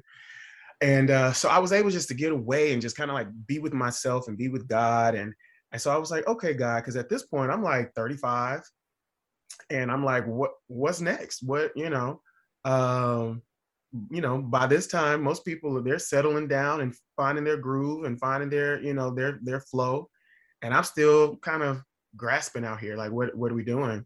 And so I was just like, well, God, you know, if it's not meant for me to be a you know recording artist and all of that, then whatever it is that I'm supposed to be doing, let me know because I'm not getting any younger. And you know, I, am not. I don't want to just be running into a wall for the sake of you know I'm trying to do something and well, it's not working. So what else is there? And so I literally just prayed a prayer of surrender. I'll never forget. I prayed a prayer of surrender, and I'm just like, God, whatever it is I'm supposed to be doing on this side of you know of, of things, let me know. Let's go. Let's do it. No more games. No more procrastinating. You know, let's do it. And I got a, a email alert um, from a friend of mine in Atlanta, who's a, a wedding coordinator. She would um, hire me to like to sing at some of her weddings that she would um, coordinate for for her clients. And so she was like, "Hey, how you doing? Good. Um, I don't." She was like, "I don't know how this got sent to me because she's not in theater at all. Um, I don't know how this email came to me, but it's a casting call for a upcoming musical called Born for This, the BeBe Winans story." And so at first I was like, I know she said musical, but is this a stage play? Like, you know, like a gospel type of thing, Tyler Perry type of thing? And um, and so she was like, Yeah, I don't know how this got to me, but when I saw the casting notice, I thought of you. And and then she said, Let me know when you get the part. And I was just like, interesting. So of course I go to Google. I'm like, I ain't heard nothing about a musical about BeBe Winans, and I'm from the gospel world. Like I'm from that side of things. Right. And sh- sure enough, they had um, already done a reading and a workshop in New York uh, Oprah was involved, and you know, it was just a. I was just like, okay, I'm gonna audition. So the the show was uh, playing in Atlanta, so I ended up going back to Atlanta to audition for for the role, and it was the role of Carvin Winans. Um, tomorrow, forget about tomorrow. And um, I was like, oh my God, I was raised on the Winans. Like my dad was the biggest Winans fan. So that's all we had in the house was, was the Winans. So I'm like, this, yeah, this is like childhood, you know, music or whatever. And uh, I auditioned um, there in Atlanta, had a call back and had to do a dance call. Um, and I had a final call back with me and one other guy um, that they were looking at, and I ended up getting uh, getting the role. And so I was like, it was, it, and it was in that moment where it was like, God said, you, you got it now? I was like, I got it now. I got it now. What did you sing at the audition? I sung tomorrow. Um, and it's so funny. I will never forget being at the audition and and like the other applicant, you know, other people going in into the audition room to audition. I'm talking about because typically, if you're going in for a role, especially like uh, a biographical role where you know you're actually going and portraying a real person, you know, it's good to look up the person, even if you don't know who they are. you know, let me just put this out here. If you're if you're going up for a role and the role is an actual living, breathing person, whether they're you know alive or, or past, look them up, see if there's something they they're known for, whether it's a song, you know, whatever. Especially if you're able to sing your own material. A lot of musicals, you have to sing s- songs from the show. Right. And then some auditions, they're like, sing a song that's going to showcase your range or whatever. It was people going in there singing, nobody knows the trouble I've seen. Uh, I've had some good days, I've had some hills to come. there were guys going in there who were baritones, and Carvin Winans was the tenor of the group. He sang in the, you know, the top part. So I'm just like, no, you know. So I went in and, and BeBe Winans was actually in the room in the uh in the audition room. So I was kind of like, all right, don't spaz out, you know. and he's like, what are you gonna sing? And I said, uh, I'm gonna sing tomorrow. And he was like, well, isn't that a smart idea? so do your do your study. You know, if you ever get an audition, you know, uh, about a, a character, uh, look them up, YouTube, you know, and, uh, and if if they sing high, don't go in there singing low. In the. Anyway, so um, so yeah, I, I I got cast in the show, and um, and like I said, I, I felt the spirit saying, okay, this is what we're doing, and I said, okay, let's go, Mhm. let's go. And we uh, we opened in Atlanta. We did a like a month uh, premiere there in Atlanta Mhm. um, at the Alliance Theater. Shout out to the Alliance Theater. Joey Jody Fletcher, who uh, still contact you know stays in contact with me today, who's the associate director there. Awesome. Um, shout out to the whole Atlanta uh, theater acting community. Right. It's so, so oh my god, just the talent is, is it's crazy. Know, so I'm glad I got my start there. Um, and then we uh, the show went to DC uh, and played there. Um, the show went to LA and played there. So so already I'm just like, whew, okay, you know, and I'm playing one of the Winans brothers. This was crazy. And uh, it was during that during that show that I was uh, invited to join um, the uh, AEA, which is our theater, which is theater's uh, union, and like to work on Broadway, to work in New York, you have to uh, be a member of uh, of the equity of. And so I was able to join equity during that time. Um, put more on my resume during that time, you know, and um, so I'm a, I'm gonna go back because I'm gonna transition over into how Hamilton came about. Um, while I was doing Born for This, um, my my now manager, we uh, we linked up. We were we we were friends and knew each other because he was involved in in the music world as well. Shout out to John Hart. Um, and he had left the management game because you know he was just kind of over it at that time and so i'm just starting you know doing theater acting and so we were talking one night and i was like you know i feel this is what my next you know step is my next chapter is is, is acting and theater and so forth and so on and so he was like okay he was like i actually know an agent in new york that i think you should meet and i was like okay because at this point i'm like i just need information like i'm new um what do I do? How do I do? How do I, you know, traverse this world? And so I went up to New York and uh, met with uh, met with Roger. He's who's my agent now. Shout out to Roger Paul. Um, and so he was like, "So, uh, so you want to be an actor, huh?" I was like, "I am an actor. I'm a new actor, but but yeah, like, what do I do? How do I do this?" And so he was like, "Okay, well, you, of course you're gonna have to get you know some more on your resume, get some training, get your equity card." And he's like, "And ultimately, you're gonna have to move to New York because this is where Broadway is." And so I was like, "Okay." And this was summer of 2016. Um, keep keep going. I'm doing Born for This again. So I've d- I've done three versions of Born for This the, now, you know, and I've done you know some workshops with other uh in uh, other theaters. Like I literally got a call from an associate director who saw Born for This in DC. He ended up moving to Cleveland Playhouse in in Ohio. He was doing a workshop and remembered me remembered me from born the born for this uh, experience so i like i say every job every performance every gig every project that you do it literally is your audition for your next one. And he called me and was like, hey, would you be interested in doing this workshop of this new show? Um, the, the lead guy we had couldn't do it for some reason. And I thought of you.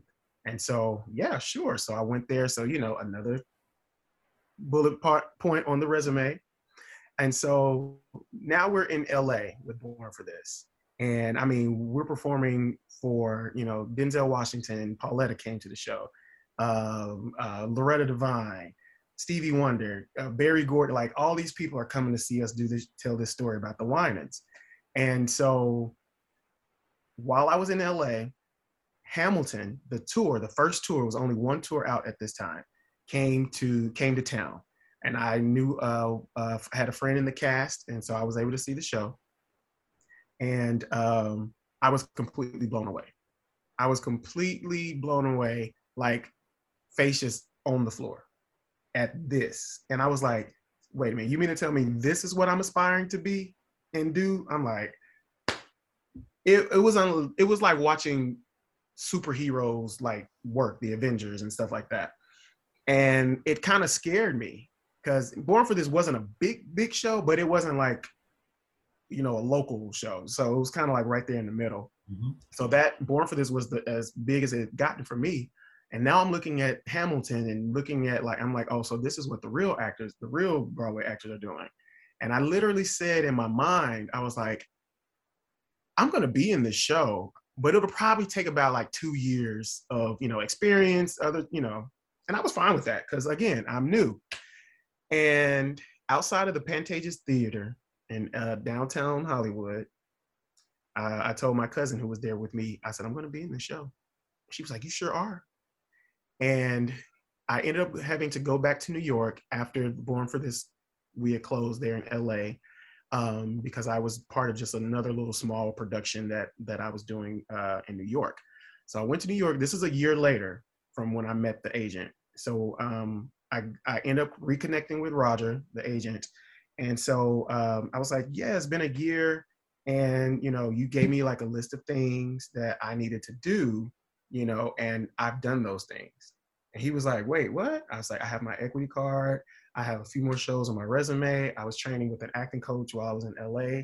So you're going to always receive instructions, people, you know, in, in whatever field you're in. And it's up to you to follow them, to take heed to them or not. Just like we were talking about the virgins earlier. You know, they knew they had to get those lamps filled, but only five of them did. And I want to, I want to be able to go into the party, you know. And so he said, "Wow, okay, interesting." So, okay, he was like, "So, is there a, a, show that you might be interested in, like being in?" I said, "Well, I just saw Hamilton. It blew my mind." He was like, "Oh yeah, I think you'd be great in Hamilton. I'm going to get you an audition." Mm-hmm. And I was like, "Yeah, okay, sure." and sure enough, I was in I was in Brooklyn at the time, staying with a friend in Brooklyn, and remember this because this goes back to the beginning when I was talking about the Micah Stampley uh, project. It was a Friday. Roger called me and said, "Hey, I got an audition for Hamilton for you," and I was like, "Oh, okay." He was, and I was like, "So when is it?" He was like, "Monday."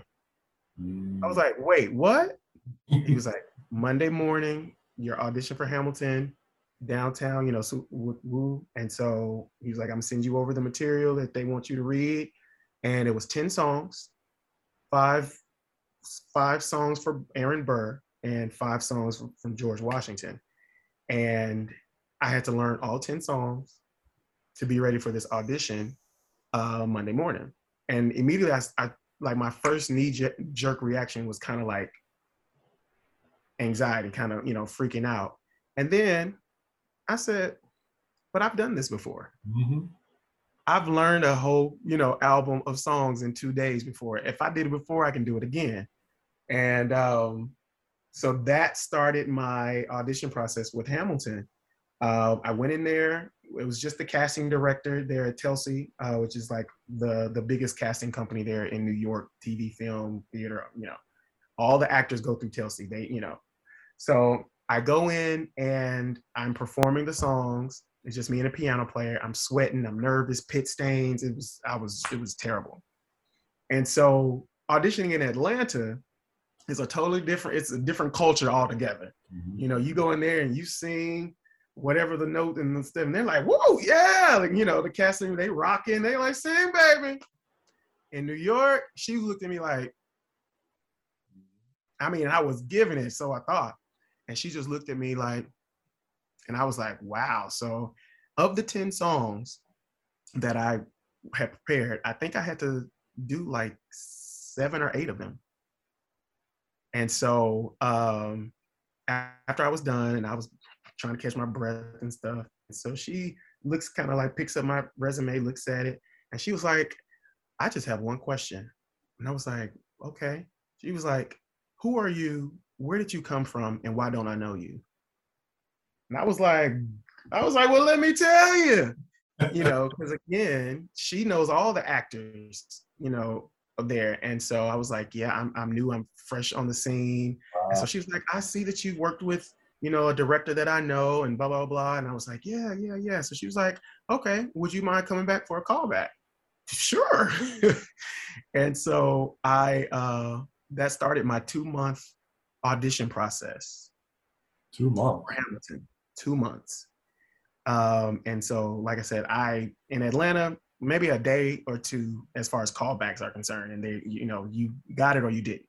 Two months of um of going back and forth to New York was that was a that was like an adjustment, and um, I remember each time I had to go because I'm not living in New York. I haven't, you know, I'm not living there, uh, so I'm going back home to Nashville and stuff like that.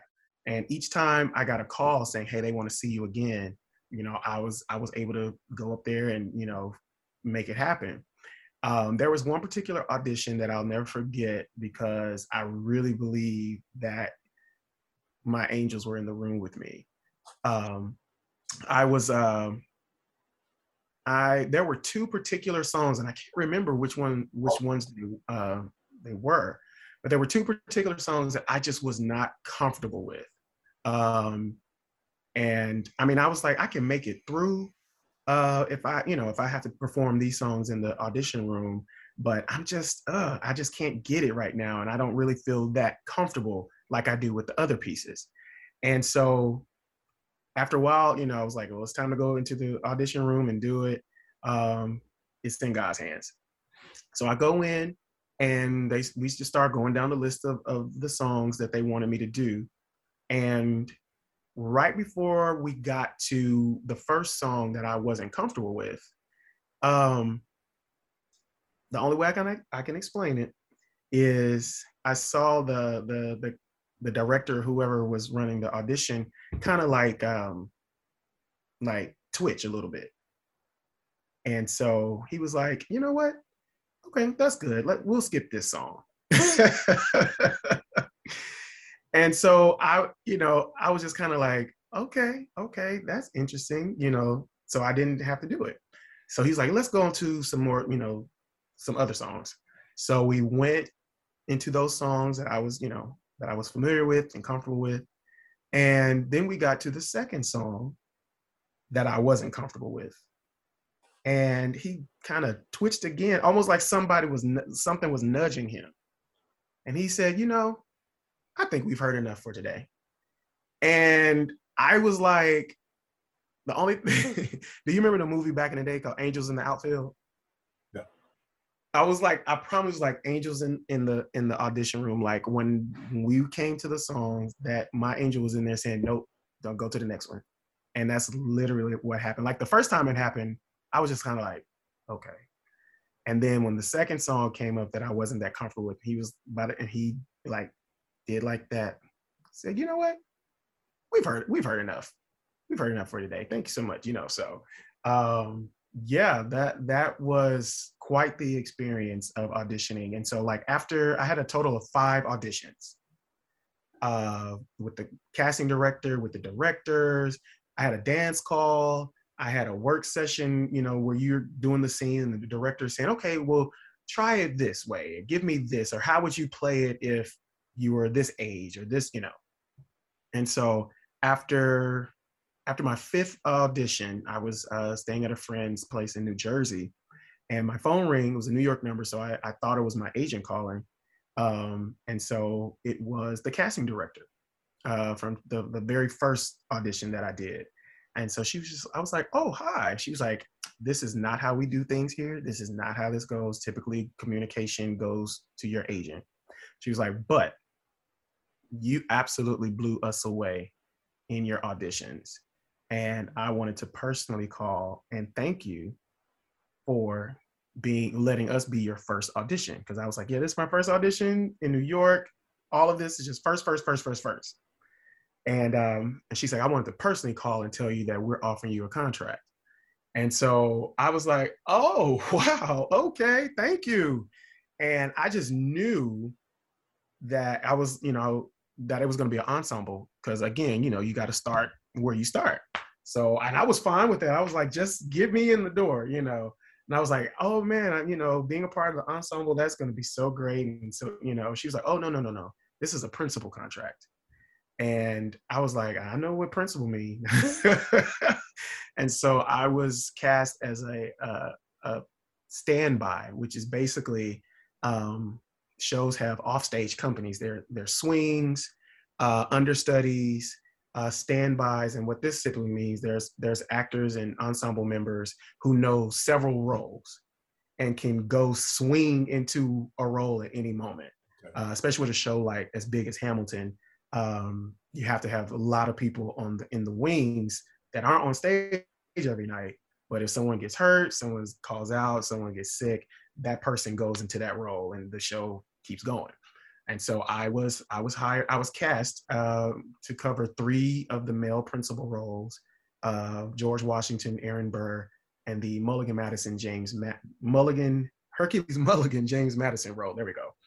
And um, at first, of course, I have I've never done anything like that before. Again, but I was just like, it's here, and we're gonna fi- we're gonna figure it out. We're gonna figure out how to do all these three roles, three different totally you know three totally different characters, um, and we're and we're doing it and been doing it since since then. So that was it was from when I saw Hamilton um, and said it would take two years to do the show. It took two months from when I saw Hamilton when I was casting the show. Wow. Yeah. That's incredible. Incredible, yeah. incredible story. And it's not something that obviously you could have planned, but you did plan to be in the show. And you took it to yourself and you started doing the steps. And that's that's that was an important part of the story for me is that everything your agent, Roger, mm-hmm. you do, you did. And it almost sounded like he forgot that he told you that. When yeah. so, because sometimes people give you this this story or this jargon or this, you know, that smokescreen, right? Yeah. Take it seriously because he was legit, but then you actually said, "This is the plan." Somebody just gave me a blueprint.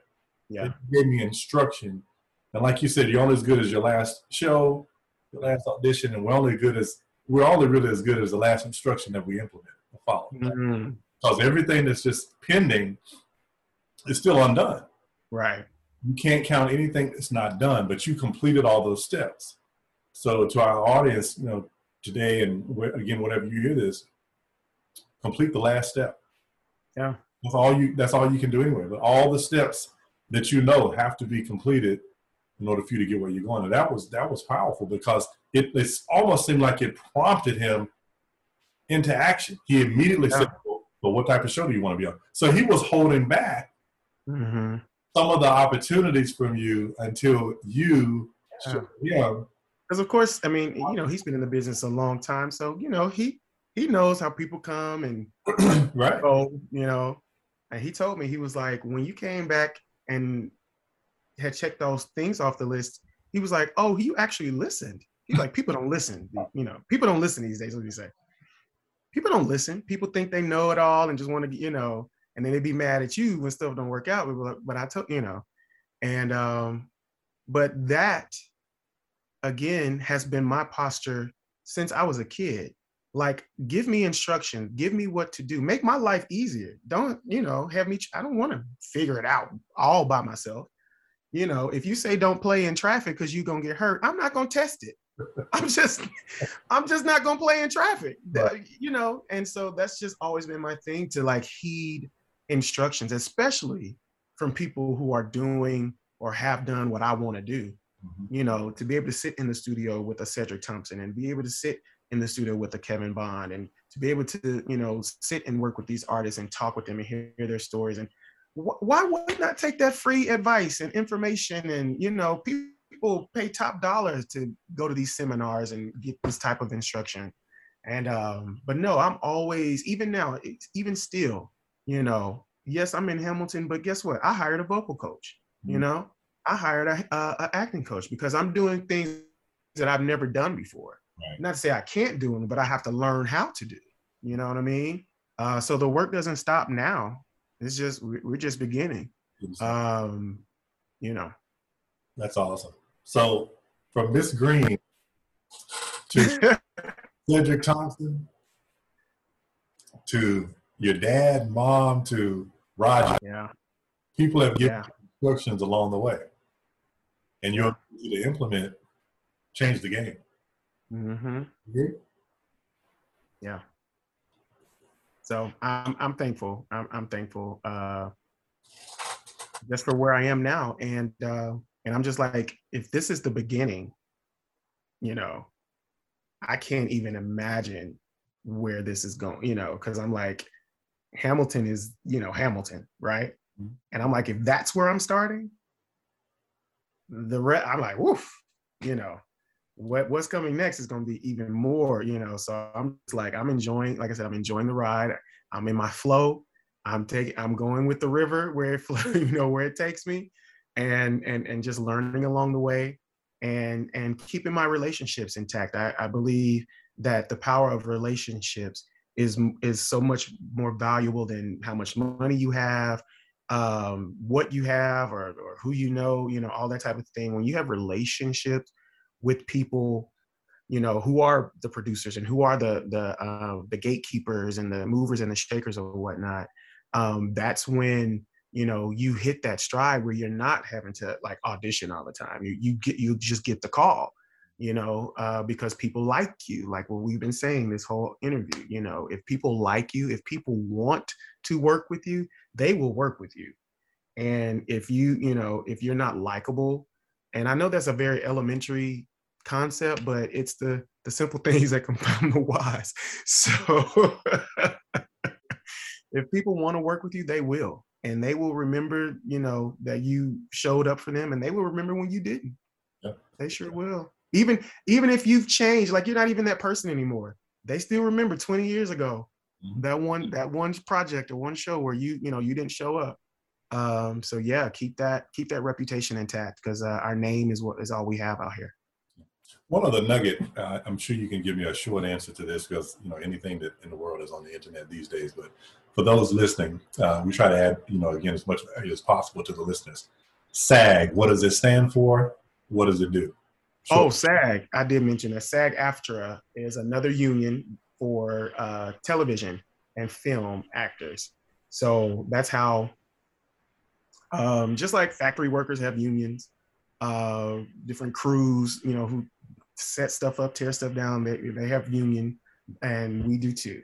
Um, so our theater unions, uh, AEA, Actors Equity Association, and so that's where our benefits come from. That's where you know all of our protection and stuff like that. Our rights are protected, uh, just you know, just like any other union. So a, a SAG-AFTRA uh, is the union for television and film uh, actors. So if ever you're watching a show or a movie and you watch the credits, you'll see SAG AFTRA uh, on the credits because that's that's everybody's uh, union on that set. That covers the crew, people you don't see, like you know all of that on a on a TV film TV film set. Mm.